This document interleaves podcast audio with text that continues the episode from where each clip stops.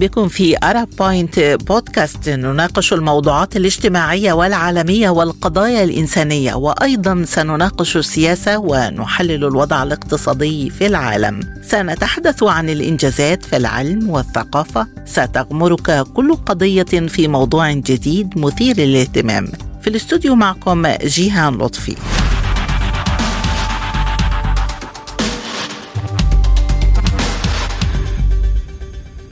في حلقة اليوم نناقش التداول بالعملات الوطنية وأثره على الاقتصاد العالمي.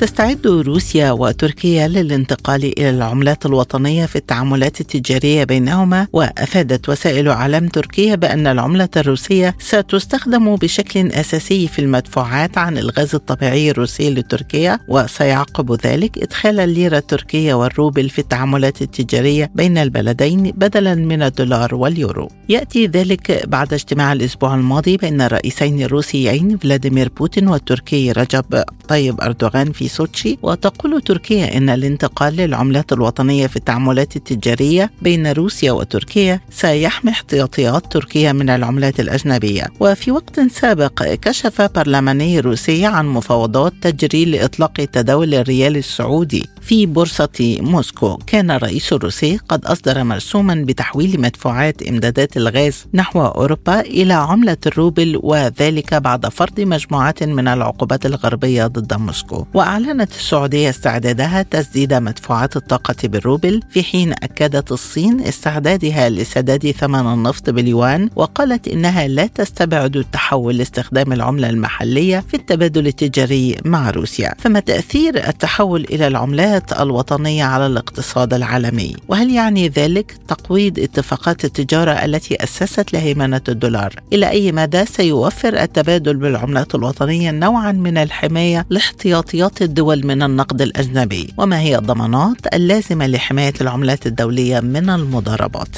هذه المحاور وغيرها أناقشها مع ضيوفي اليوم في Arab Point بودكاست البداية من القاهرة ومنها ينضم إلينا الخبير الاقتصادي أستاذ التمويل والاستثمار الدكتور وائل النحاس. مرحبا بك معنا دكتور وائل وبداية ما تأثير التحول إلى التبادل التجاري بالعملات الوطنية على الاقتصاد العالمي؟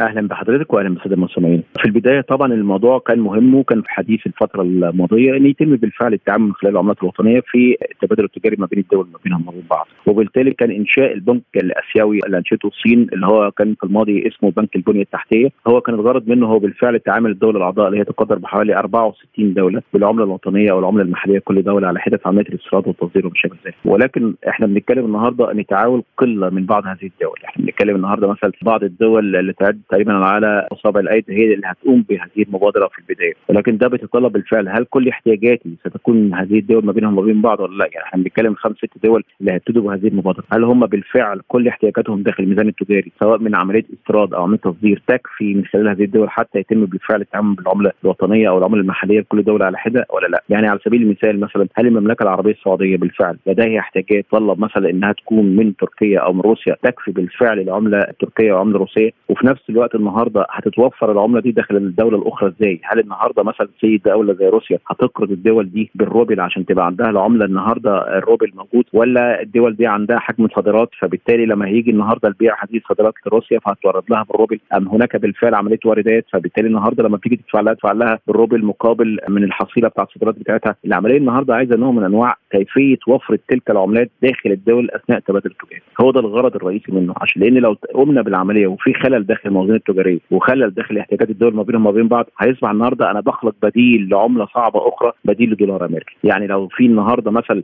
هيمنة الاقتصاد الصيني مثلا على الدولة زي مصر حجم التبادل التجاري ما بينها وما بين الصين بقرابه حوالي 11 مليار دولار. لصالح الصين مصر بتصدر بقرابه مليار دولار وبتستورد من الصين بقرابه 10 مليار دولار. هل النهارده مصر هتقدر توفر النهارده الايوان الصيني عشان يكون بديل للدولار؟ طب منين؟ إحنا بنقول بالدولار عايزين 10 مليار دولار. مصر توفرهم عشان تقدر تديهم للصين. طب مصر النهارده بتصدر للصين بمليار. فبالتالي النهارده في عجز كبير جدا في الميزان التجاري ما بين مصر والصين. فبالتالي لو حصل إن أنا بدلت الكلام ده كله بالإيوان الصيني يبقى لازم أعمل وفرة للإيوان الصيني داخل الدولة المصرية. وده مش لمصلحة الميزان التجاري ما بين مصر والصين. فبالتالي هخلق عملة صعبة جديدة وهي الإيوان بالنسبة لدولة زي مصر. وبالتالي نفس المثال ده هيطبق على السعودية ويطبق النهارده على تركيا ويطبق النهارده على روسيا وما شابه ذلك. احتياجاتنا النهارده من معظم قطع الغيار الموجودة والمواد الخام وما شابه ذلك بعتمد عليها من خارج هذه الكتلة. لو دخلنا النهارده في عمل البنك الآسيوي. اللي الصين صرحت بيه ده ممكن يقلل النهارده المخاطر لأن ممكن اوزع النهارده احتياجاتي على ال 64 دولة بالكامل. ممكن النهارده الدول ما بينهم وما بين بعض تذوب الفروقات في الموازين التجارية. نتيجة إن كل دولة عندها فائض في شيء ما وعندها عجز في شيء ما. فممكن يكون هناك نوع من أنواع التكامل الاقتصادي ما بين هذه الدول عن طريق الموازين التجارية بتاعتها. فبالتالي بتذوب النهارده الخطورة إن أنا أعتمد على عملة بعينها وهي دي تقريبا العملة القوية الجديدة اللي تقدر تعملها أو نقدر نبدلها ما بينها وما بين بعض. ولكن خلينا نقول إنها ممكن تعبر جزء من الأزمات. يعني أنا ممكن النهارده خلال السنتين اللي إحنا بنتكلم عليهم وهيمنه الدولار الأمريكي على العالم بالكامل بس مش هو ده. ونخلي بالنا من حاجة مهمة جدا. ما هي قوة العملات لهذه الدول في الفترات القادمة؟ دولة زي المملكة العربية السعودية النهارده قوتها في منتج النفط. منتج النفط بيتهاوى في الفترات اللي جاية وأعتقد خلال سنة سنة ونص ممكن يوصل لمنطقة ال 65 دولار. فبالتالي ممكن المملكة العربية السعودية ما عندهاش حتى هيبقى وفرة في العملة الأجنبية الدولار نفسه. وتتعرض الصناديق الخاصة والتحول ما شابه ذلك لأزمة عنيفة جدا. يخليها النهارده تتعرض لأزمة أو تكون سبب أزمة للدول اللي بتتعامل بيها بالعملة المحلية. فيصبح النهارده الريال السعودي ليس له قيمة وأنا محتفظ بيه داخل دولتي عشان لما أجي أقوم بعملية شراء جديد أقدر أديه المملكه العربية السعودية. ولكن قيمته قدام العملة بتاعتي انهارت. نتيجة إن اعتمادها على المنتج النفطي أصبح النهارده ليس له قيمة بالنسبة للعملة بتاعتها. فبالتالي هي فقدت أهم ميزة للحفاظ على الريال السعودي في المقابل دكتور هل يمكن أن يوفر التبادل بالعملات الوطنية نوعا من الحماية لاحتياطات الدول من النقد الأجنبي خاصة بعد الاضطرابات الأخيرة التي أثرت على العديد من الدول؟ لا هو نقدر نقول عليه إن هو ممكن يكون بوابة للعبور المؤقت. وليس بوابة دائمه للعبور. يعني إحنا بنقول إن دي, دي بوابة للطوارئ تمام؟ حصل مثلا مكان فيه أزمة ما أو حريقة ما فإحنا بنقول والله علينا إن إحنا نتجه إلى باب الطوارئ أو سلم الطوارئ. هو ده اللي إحنا ممكن إن إحنا نقدر نستفيد بالفكرة دي في التوقيت ده فقط. لا إنما استمرارية النهارده الاقتصاد أو استمرارية النهارده للأزمة لحل الأزمة لا دي هتبقى حاجة مؤقتة بالفعل. ليه؟ لأن مشكلة إن الدول دي أو جزء من الدول دي تعتمد على دول أخرى والدول الأخرى تعتمد على دول أخرى. فإذا النهارده أصبحت هذه العملات ليس وعاء بقيمة. إحنا هنعملها ورقة النهارده يبقى لازم أدخلها في عملة أو وحدة مقاييس دولية اللي هي ال SDR فعشان أعمل التوليفة دي النهارده هقدر أعمل النهارده وزن نسبي للعملة المحلية دي قد إيه مقابل العملة للدولة الثانية هي دي اللي إحنا بنتكلم عليه. النهارده في مثلا بنقول اليورو دولار 1.02 طب النهارده ده بيطلع وبينزل بناء عن إيه؟ عن معايير وحدة قياس بتقدر تحدد لي النهارده. سلة عملات وليها أوزان نسبية تقدر تحدد. لو الدول دي النهارده اتعاملت ما بينهم وما بين بعضها بمميزاتها النسبية هتقدر تقيم نفسها أمام العملات الأخرى إزاي؟ إمتى هقول الجنيه المصري يساوي 1 يوان على أي أساس؟ أو النهارده اليوان النهارده بيساوي 2 ريال سعودي؟ على أي أساس؟ يبقى لازم النهارده الدول دي تعتمد النهارده على مصادر تقييم للعمله بتاعتها عشان يبقى النهارده أي وحدة عارف النهارده مقابل ال SDR بيساوي قد إيه. فبالتالي كل دي خاضعه لاحتياطياتها خاضعه لقيمة الدولار قيمة العملة المحلية بتاعتها تعتمد على إيه من احتياطيات هل تعتمد مثلا على خام ذهب؟ هل بتعتمد النهارده على براميل البترول هل بتعتمد النهارده على حاصلات زراعية؟ هل بتعتمد على قوتها في تطوير التكنولوجيا شابه ذلك؟ يبقى لازم النهارده يبقى عندي وحدة تقييم للعملات دي كلها ما بينهم وما بين بعض. يبقى أنا النهارده رجعت تاني بقول والله هناك عملة صعبة لأن إحدى الدول اقتصادها هتبقى أقوى من الدول الموجوده دولة زي الصين أو الاقتصاد الصيني زي ما إحنا شايفين النهارده 52.5 تريليون دولار حجم دين ضخم جدا. هل النهارده دولة زي دي هقدر أقيم العملة بتاعتها مقابل مثلا عملة زي الريال السعودي؟ اللي عنده النهارده حجم الاحتياطيات مثلا بتاعته موجوده بره وحجم الدين بتاعه قرابة حوالي 5 أو 6% بس وهو عنده احتياط تقدر بحوالي 480 مليار دولار ما أقدرش طبعا. برغم إن حجم الفضة قوي وحجم الاقتصاد صغير إنما دي احتياطياتها وديونها أقل بس احتياطها أكبر من الصين. الصين النهارده بنتكلم على حجم استثماراتها أو الأدوات الدين المطروحة بدولار 18 تريليون تم فقط استرداد حوالي 8 تريليون الفترة اللي فاتت. يعني الصين اقتصادها بيتهاوى وهو النهارده يعتبر اقتصاد كالبالونه المنفوخ على الفاضي. لما هاجي أقيم النهارده في التوقيت اللي إحنا فيه ده إن اليوان الصيني يساوي ريال سعودي طب بعد ما يتهاوى الاقتصاد الصيني ده هل المعادلة دي هتبقى سليمة؟ ولا هتعمل لي خلل النهارده ويبقى نوع من أنواع تصدير التضخم للشعب السعودي؟ ويبقى النهارده ده إحنا بدلناه بأزمة كبيرة جدا. فعشان كده بقول لحضرتك هي الفكرة جيدة والفكرة ممتازة ولكن على قطاع كبير وأقوى. ليه؟ عشان أقدر أوزع المخاطرة النهارده بتاع فروق العملات ما بين الموازين الدولية أو الميزان التجاري ما بين دولة ودولة إلى قطاع كبير جدا أكبر وأكبر عشان أقدر أخفض من حجم المخاطر. وده اللي أنا قلت لحضرتك في البداية عليه إن بنك الآسيوي هو ممكن يقوم بالدور ده لأن هو بالفعل من ضمن أو فكرة انشائه هو الفكر ده.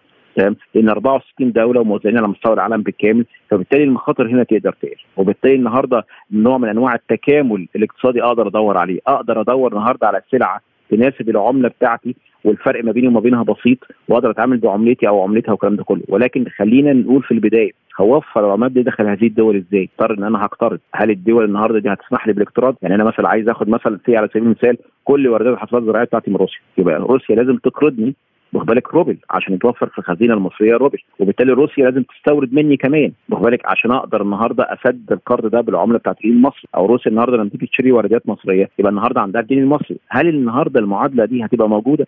ولكن دكتور بعض الدول بدأت الآن بالفعل في الإعداد للتبادل التجاري بالعملات الوطنية. كيف يؤثر هذا الاتجاه بين الدول على الاتفاقيات التجارية الدولية التي أسست لهيمنة الدولار؟ وأتحدث تحديدا عن اتفاقية بريتون وودز هيقدر الدول إنها تتخذ القرار ده لفترة وقتية لعبور أزمة أو لصناعة قرار سياسي واقتصادي من خلال هذه الدول عن طريق إنها بتحول جزء من من تداولها أو الهيمنة الخاصة بالدولار على التجارة العالمية اللي بنسبة 90% بتحاول تخفف الوطأه بتاعتها بدل ما هو 90% ممكن نخفضه ل 85% أو 80% ولكن ليس حل وليس النهارده ظهور عملة أخرى أمام الدولار في المجتمع الجديد. لو هنتكلم النهارده يبقى لازم يبقى في عندي بنك مركزي جديد على غرار الاتحاد الأوروبي وغرار منطقة اليورو. بالأخص لما منطقة اليورو حبت تطبق الفكرة دي وحدت العملة فقط لليورو. فبالتالي أنشأت منطقة اسمها منطقة اليورو داخل منطقة الاتحاد الأوروبي. دي الفكرة الوحيدة اللي عشان كده النهارده تم تقييم النهارده العملات مثلا العملة الألمانية مقابل العملة الفرنسية مقابل العملة الهولندية وما شابه ذلك وأصبحت النهارده يورو فقط هو اللي بيتم التعامل بعد عملية تدويب كل الفروقات ما بين الدول ما بينها وما بين بعضها سواء عن طريق اتفاقات دولية أو ما شابه ذلك. هو ده البديل اللي يحصل. يبقى في عملة موحدة النهارده يبقى لازم النهارده بتعامل بحاجة اسمها ال SDR أو وحدة القياس الدولية أو وحدة القياس الدولية.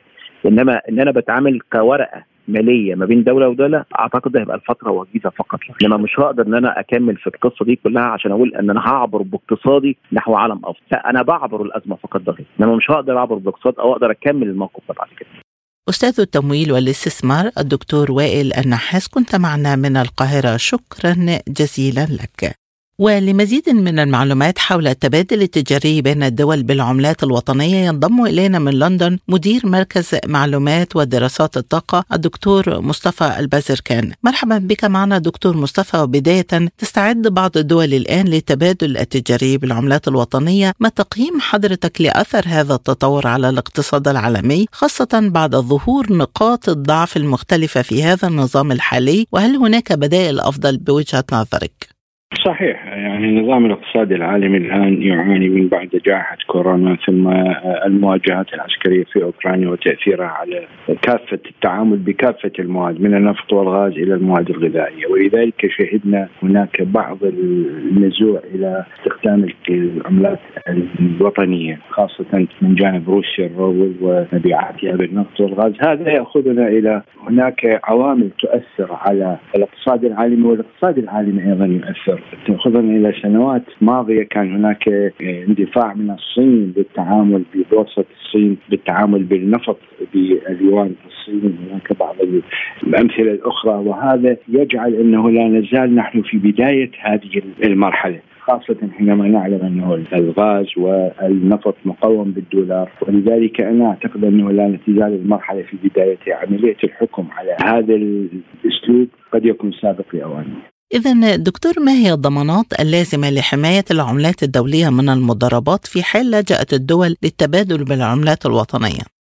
طبعا بصراحة لا يوجد هناك ضمانات. لماذا؟ لأن العملات الدولية تتعرض لحالها حال السلع عن صح التعبير تعامل المضاربين. ولذلك شهدنا خلال العقدين الماضيين تأثيرات كبيرة على اليورو على الاسترليني على سائر العملات الوطنية. ولذلك لا يوجد هناك ضمان إلا إذا يكون الاقتصاد الوطني لعملة تلك الدول مدعوم. وبالتالي العملة تدعم الاقتصاد والاقتصاد يدعم العملة. ولذلك سنشهد قد يكون هناك حرب مضاربات بين العملات ولكن بالتأكيد كل ذلك سيؤثر على العملة الأكبر في العالم تداولا وهي الدولار.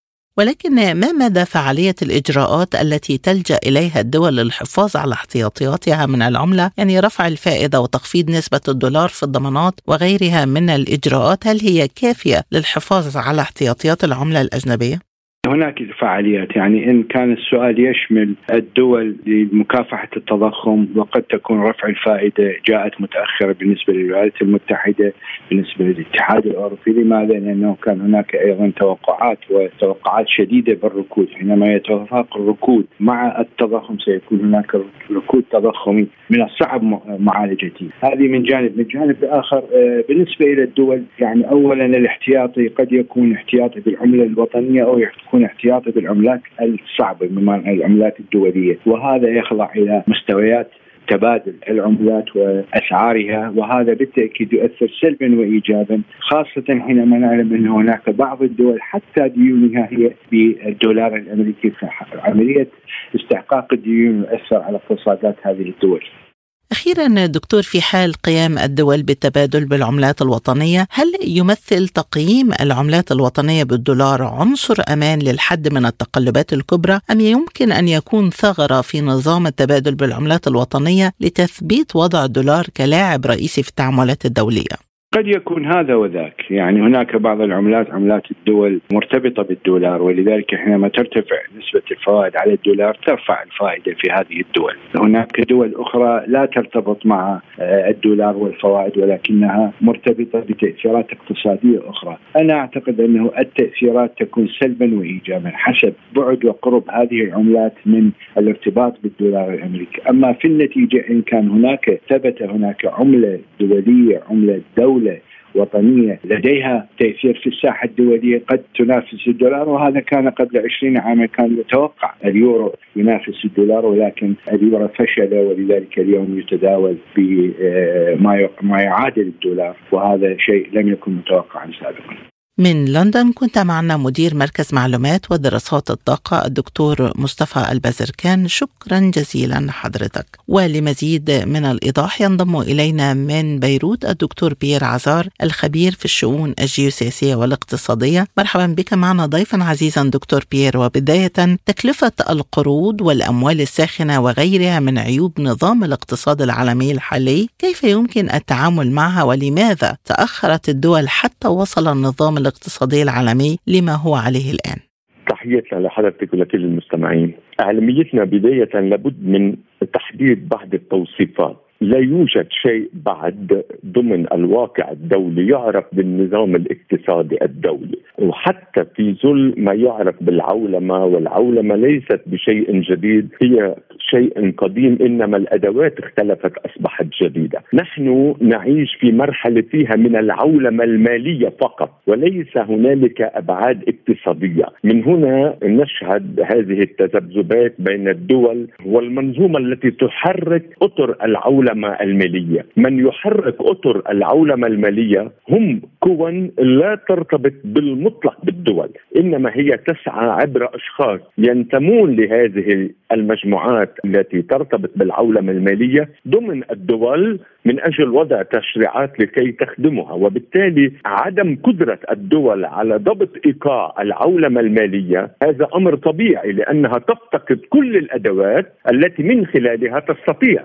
أن تؤقلم أظافر هذه العولمة المالية لأنها باتت شديدة التعقيد وباتت تمتلك من القدرات الهائلة. مثلا لكي أعطي مثالا الكل يعتقد بأن مؤسسات بريتون وودز يعني صندوق النقد الدولي خاصة. الكل يعتقد بأن التدفقات النقدية تمر عبر هذا الصندوق، اليوم في هذا الزمن لم يعد صندوق النقد الدولي بغض النظر عن ما يعرف بحقوق السحب الخاصة وإلى ما هنالك من عوامل داخل الصندوق، من يحرك التدفقات النقدية هي هذه القوى التي تحرك العولمة المالية أو التي يتم التعبير عنها من خلال مصطلح العولمة المالية. الماليه هذه القوى تحرك تدفقات نقدية عبر ما يعرف بالنظام النقد الدولي الخاص. هذا النظام النقد الدولي الخاص يمتلك أدوات لا يمكن لأي من المصارف المركزية يعني المعروفة بالبنوك المركزية لا تمتلك هذه البنوك المركزية أي من الأدوات لكي تتلمس حركية هذه التدفقات التي يحركها النظام النقدي الدولي الخاص. وبالتالي العملية شديدة التعقيد ولم يعد هنالك نفس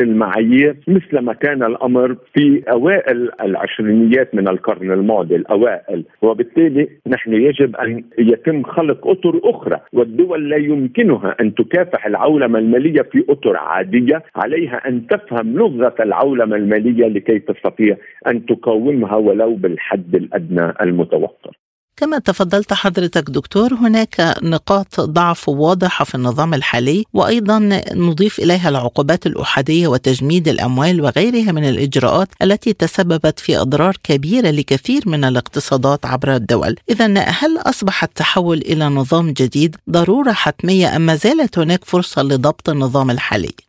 سؤال مهم جدا. إعلاميتنا هنالك دائما مسعى. حتى منذ لحظة دول عدم الانحياز في ظل الزمن الثنائيه القطبيه، كان هنالك مسعى دائم. يعني اقصد دول عدم الانحياز يعني في العقد الخمسينيات من القرن الماضي آخر العقد الخمسينيات، الموضوع الأساسي لم وكان هنالك طموح دائم ببلورة نظام اقتصادي دولي جديد. ولكن حتى في زمن دول عدم الانحياز كان هنالك عدم تشهير بالدولار.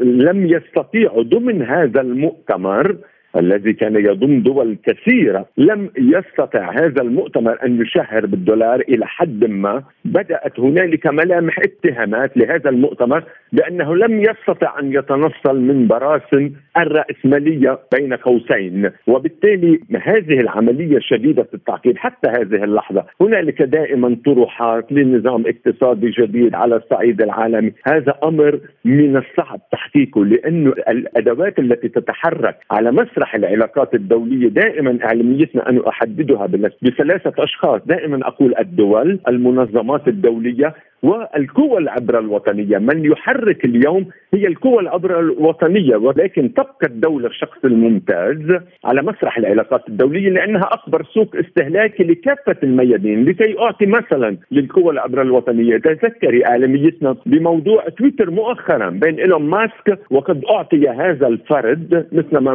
بلحظة معينة بيل جيتس تخيلي يعطى دور لفرد كأنه إمبراطورية وهذا الفرد هو في الواقع اسم وهمي لمجموعة كبيرة من الشركات تفضل أن تضع هذا الاسم بالواجهة لكي تتنصل من الضرائب.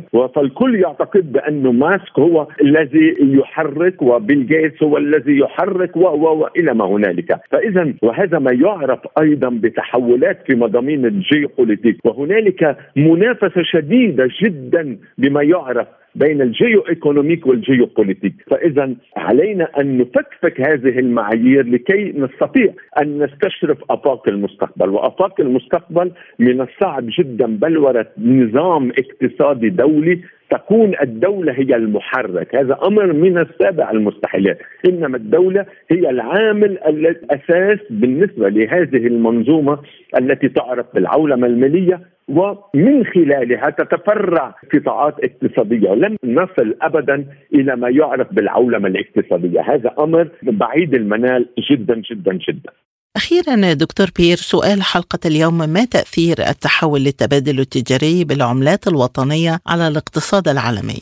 السؤال أيضا مهم. يعني إذا كنت تقصدين أعلاميتنا آه، مثلا الروبل والتعامل بين دول معينة بالعملات الوطنية من أجل التخفيف من تأثير الدولار، هذا أمر بالشكل يظهر كأنه تحول معين ولكن هذا يخدم للحظة معينة موازنة معينة لأن الدول لديها موازنة وليست ميزانية، الموازنة العامة هي سياسة عامة للدولة وبالتالي إن التحول للعملات الوطنية يفيد للحظه ولكنه لا يمكنه أن يشكل عامل قوه لأنه ما يزال الاقتصاد على مستوى العالم يتم التداول به شئنا أم أبينا بعملة الدولار. يتم تقييم وتقويم. هنالك مصطلحين لهذه النقطة. هنالك تقييم وتقويم دائما لكل الأصول وحتى يعني عندما نقيم الناتج المحلي الإجمالي يعني ال GDP هذا الناتج يتم تقييمه على أساس الدولار. ما يزال كل